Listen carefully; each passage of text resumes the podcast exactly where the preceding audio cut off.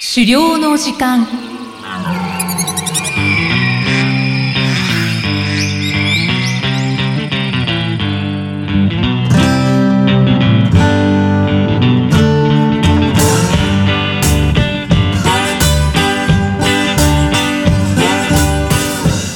こんにちは漁師の藤井久人ですこんにちは進行役の生きみえですこの番組では狩猟に関するさまざまなトピックをお話ししています藤井さん今回もよろしくお願いしますよろしくお願いしますさて今回は丹波山村の漁師体験イベントについてのお話ですねはい山梨県の北東部に丹波山村というところがありましてはい雲取山とかはい飛龍山とかあと大菩薩嶺といったですね 2000m 級のすごい高い山に囲まれた、まあ、自然豊かな村なんですが、うんまあ、登山をされるイキさんはもしかしたらご存知ですかね。丹波山村は残念ながらちょっと存じ上げなかったんですけれども、ただあの先日大菩薩霊にたまたま登山に行ってきま して、その時うにん、うん鹿を見かけたんです。おーすごい。はい。まあ多分子供だったのかな点々があったので、うんでも結構大きくて。うーんあ鹿だって言ってつい写真を撮ったんですけれあーど撮れもましたはい、で撮って、うんでまあ、山小屋がいくつか点在していて、うんある山小屋でピンバッジを買った時に、うんそのピンバッジの中に白い花が模されていたので、うんこの白い花は何ですかなんていうことを山小屋の店主の方に聞いたりしていたらその白い花はその鹿に食べられてもう今はないんですけどここら中一帯はその花が咲いて綺麗だったんですよって言言っていて、あ今日鹿を見たんだよなあんなにテンションが上がっていたんだけれども、 この白い花は食べられちゃったんだってあらららなんかなんとも複雑な気持ちになりましそうたで。したか、まあはい、花は見れなかったけど鹿は見れたよっていうはいうん、まあまあそうですね。はい。まあじゃあちょっと丹波山村の話に戻ります けれども、あはいはい。村の人口は、まあ、最近の数字で言うと536名と、まあ、うとてんも少ないと思うんですけれども、はい。そのうち漁師の数がですね約30名ということで、まあ、漁師のとても多い村なんですよね。多いですうんね。約20名に1名ぐらいの割合でいらっしゃるということなんではいはい。でこういった、まあ、あの丹波山村の豊かな自然とあとこういった漁師が多いということですね、まあ、受け継がれてきた狩猟の文化が、まあ、あるということで、はい。まあ、それらを生かしてですね丹波ジビエっていうブランド名でジビエ食品の製造販売等が積極的に進められていたりします。そうなんですね。タワージビエ。うん、で最近では鹿の解体後にですね通常は廃棄されてしまう鹿の骨から出汁を取ってラーメンを作ってみようということでへえ。タバラーメンという名前の新商品が生まれています、そうなんですか。うん、実はタバラーメンは、まあ、販売開始に必要な準備資金をですね今年の3月にネット上のクラウドファンディングで集めてまして、はい。で私もたまたまツイッターで狩猟関係の方がですね拡散してるのを見かけまして、まあ、これは面白いなと思ってですね、うんまあ、エントリーしたんですけれどもはい。プロジェクトとしては無事に目標金額を達成しましてお素晴らしい。で支援金額に応じた、まあ、リターンということでですね、はい。まあ、丹波山村での漁師体験イベントの招待をですね、まあ、私は受けることになったという次第です。そういうことだったんですね。それでイベントに参加してきたんですね。はい。はいで当日は丹波山村で現地集合ということだったので、まあ、車で行ってですね見たらですね、まあ、その日の参加者は意外だったんですけど、私一人でしておお、はい。でタバジビエを運営されている株式会社アットホームサポーターズ代表取締役の保坂さんとはい。社員としてジビエ肉処理加工施設の管理をされている中澤さんのお二人の漁師をですねご同行させていただきまして丸一日、はい。はい。え狩猟に関するいろいろなお話を伺ったり作業の実習をさせていただきました。なかなか贅沢じゃないですか。もう本当これ以上ないって いうそうですね豪華な2人に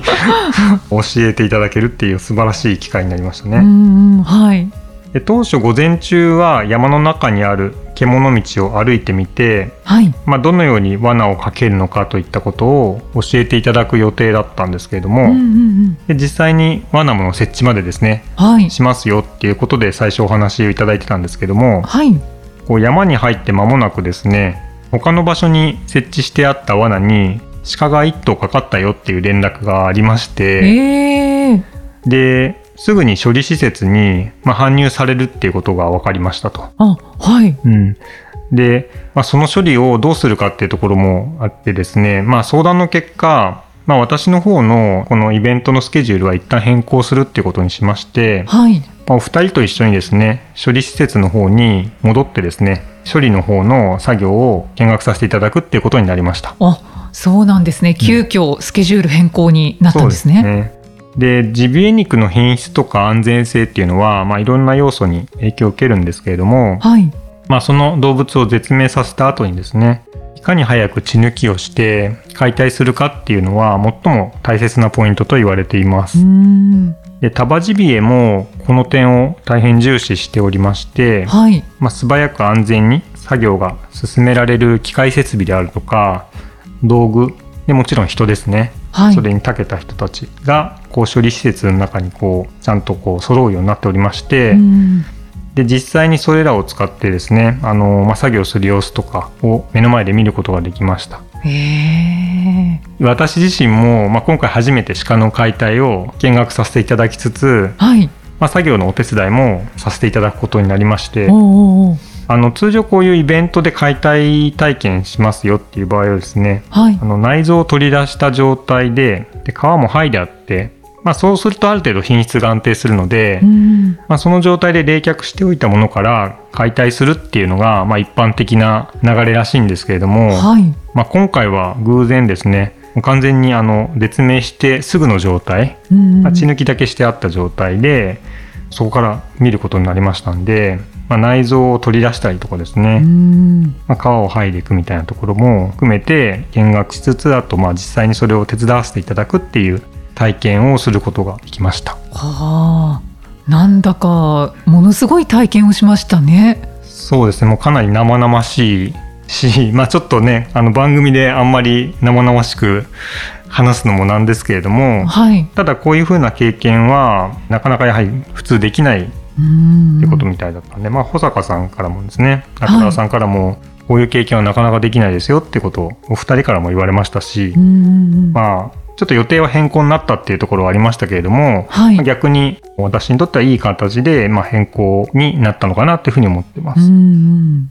で、保坂さんは今、今年は40代で、はい。漁師歴は5年ということなんですけれども、うんもともと丹波山村で生まれ育ったっていうわけではないそうなんですよね。あそうなんですうね。ん。で、ご家庭を持ってから丹波山村に移住されて、へえで地域おこしの活動に関わりながら現在タバジビエを運営されてらっしゃるということなんですけども、うんまあお昼休みにですねタバラーメンを出していただいていただいたんですけどもはいはいで一緒に食べてたらやっぱり割とオープンスペースで食べてたんですけどはい。タバ山村の村長さんとかですね、うんうんああと村のどういう方なのかちょっとよくわからないんですけども地元のいろんな方からですね保坂さんも中澤さんも声かけられててへえ。えーなんかこうジビエを中心にですねすごくコミュニティが作られてるんだなっていうことをですね感じましたはあ。顔見知りの方が多いんですね。まあおそらく、まあ、人数もそれほどいないってこともあるのかもしれないんですけどもはい。すごくあのみんな顔見知りの中でうんうん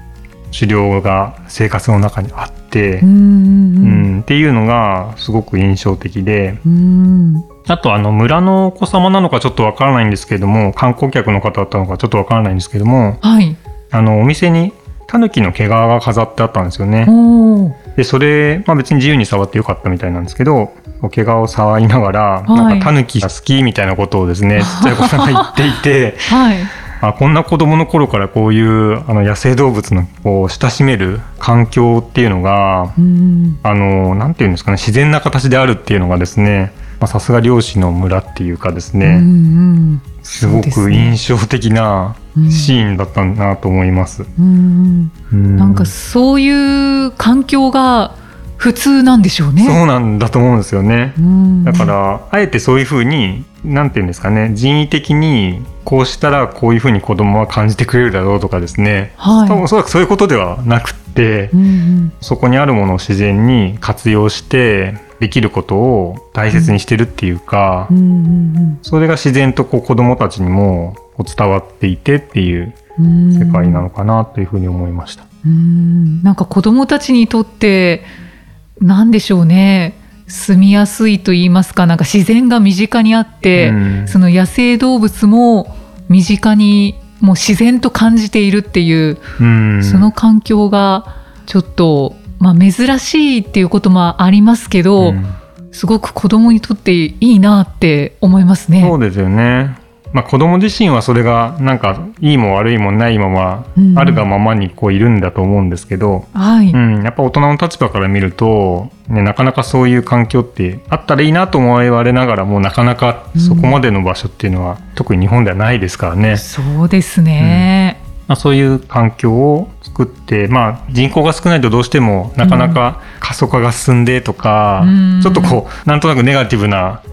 話になりがちですけれども、はい逆に人数が少ない中でアットホームにそういう自然環境を生かした活動をされてる、まあ、そういう地域おこしの活動がすごくなんか活発にされてるんだなっていう不思議な、うん、ん、時間を過ごさせていただいたという感じです。うんタバラーメンはどうでしたかあそうですねあの骨のやっぱりだしの味がですね、はい、なかなかユニークだなと思いましたしまあ、普通は豚骨とかねそうですね、うん、そういうまた別の素材で味わうことが多いと思うんですけど、はい、あのさっぱりした味でさっぱりしてるんですね、うんうんうん、へえ美味しかったですね食べてみたい 今度あの登山でその辺りに行く際にはそうですね村まで行ってみますか ね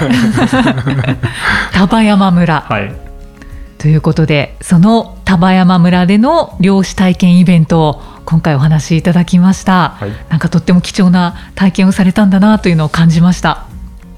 さあこの番組では狩猟に関するご質問や番組へのご感想をお待ちしています